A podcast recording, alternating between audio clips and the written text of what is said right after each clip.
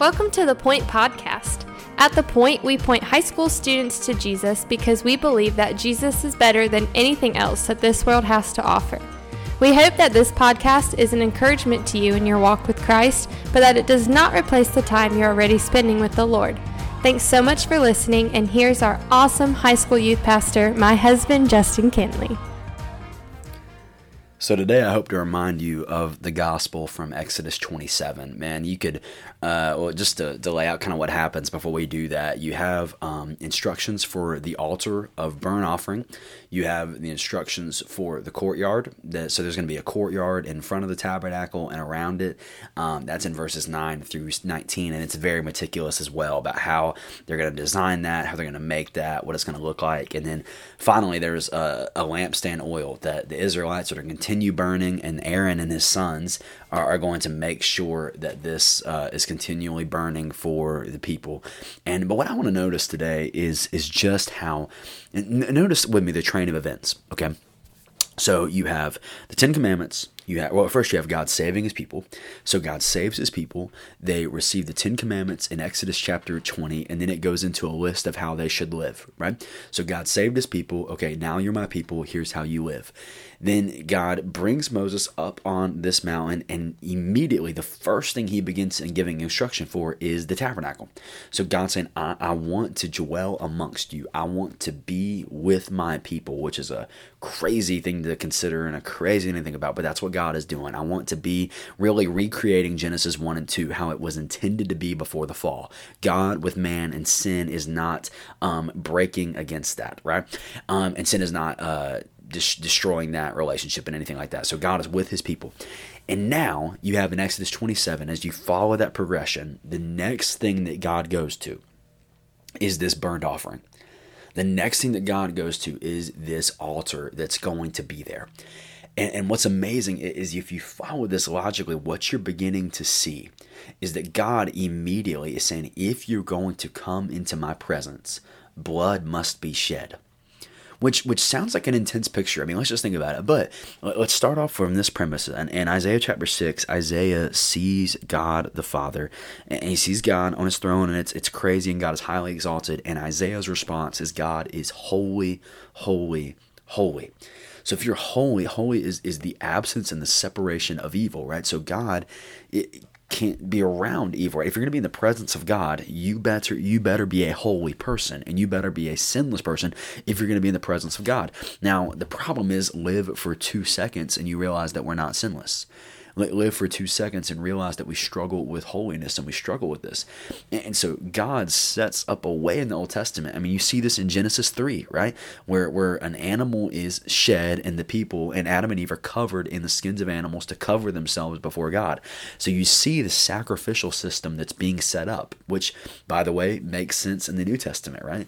Romans 3.23 says that all have sinned and fall short of the glory of God. And Romans 6.23 says the wages of sin is death, right?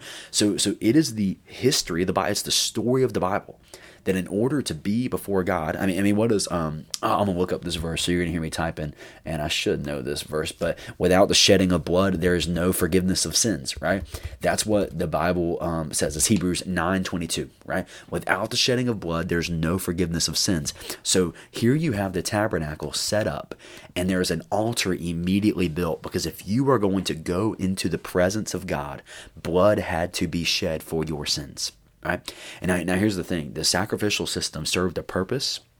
It was there for a time, but ultimately, animals could not provide the ultimate cleansing of our sin, right? Ultimately, the price was, was still on us to pay. And, and that is why it's so beautiful Man, it's so beautiful when you read the Gospels in light of Exodus 27 right here. When you read the Gospels in light of Leviticus, because it takes on such a new meaning when John sees Jesus and says, Behold, the Lamb of God who takes away the sins of the world. I mean, that just opens our eyes to see, oh my gosh, I see what Jesus is doing. But because, see, here, the great high priest, he, he would have to, or the high priest would have to make a sacrifice before he could enter into the Holy of Holies. That's what he would do. Where we have a great high priest who makes a sacrifice, he sacrifices himself to God. God saw his sacrifice as pleasing and acceptable because Jesus was the perfect, spotless lamb without sin. And God raises his son up from the grave. And so, just just like the priest in Exodus 27 would eventually be able to go into the holies of holies because a sacrifice was made for him, we can enter into the presence of God because a sacrifice has been made for us. And, by grace, through faith in Christ, we've been accepted into all that God has for us. And uh, Oh man, that just gets me so pumped. And that gets me so excited to see. And so it's beautiful here to see. God is setting up a tabernacle. He wants to dwell with his people, but God is holy and his people are not. So in order for the people to be with God, in order for the priest to be with God, blood has to be shed. And you look and they continually, continually did this. Yet Jesus comes. He's our great high priest. He, doesn't kill a lamb, but he becomes the Lamb of God, perfect, spotless, sinless, and he sacrifices himself for you and for I. So, uh, because of the blood of Christ, because I'm covered in the blood of the Lamb, I can enter into the presence of God with boldness and with confidence. And so, ah, oh, such a beautiful picture. So, man, I hope you're seeing that the gospel is not just shown in Exodus 14 when they go through the Red Sea. But even here, we see hints and we see pushing toward the gospel, even in the instructions for the tabernacle, which is absolutely amazing. So, man, I hope that encourages you today. I hope it encourages you to read the Old Testament in light of Jesus and reading it as if you're looking for Jesus and looking how it points us towards Jesus. Because, uh, man, Romans 1, verse 3, what does it say? that, that Paul is speaking to them the good news that was told from them concerning uh, the prophets and the scriptures, that this news and this word is all about Jesus, even in Exodus 27, as it points us into the Lamb of God. So I hope that encourages you today. Thanks so much for listening. The Point is a ministry of First Baptist Church Indian Trail for high school students. We offer life groups every Sunday morning at 8, 9:30, and 11 o'clock, and we meet on Wednesday nights at 6:15. For more information, you can go to our church's website at fbcit.org.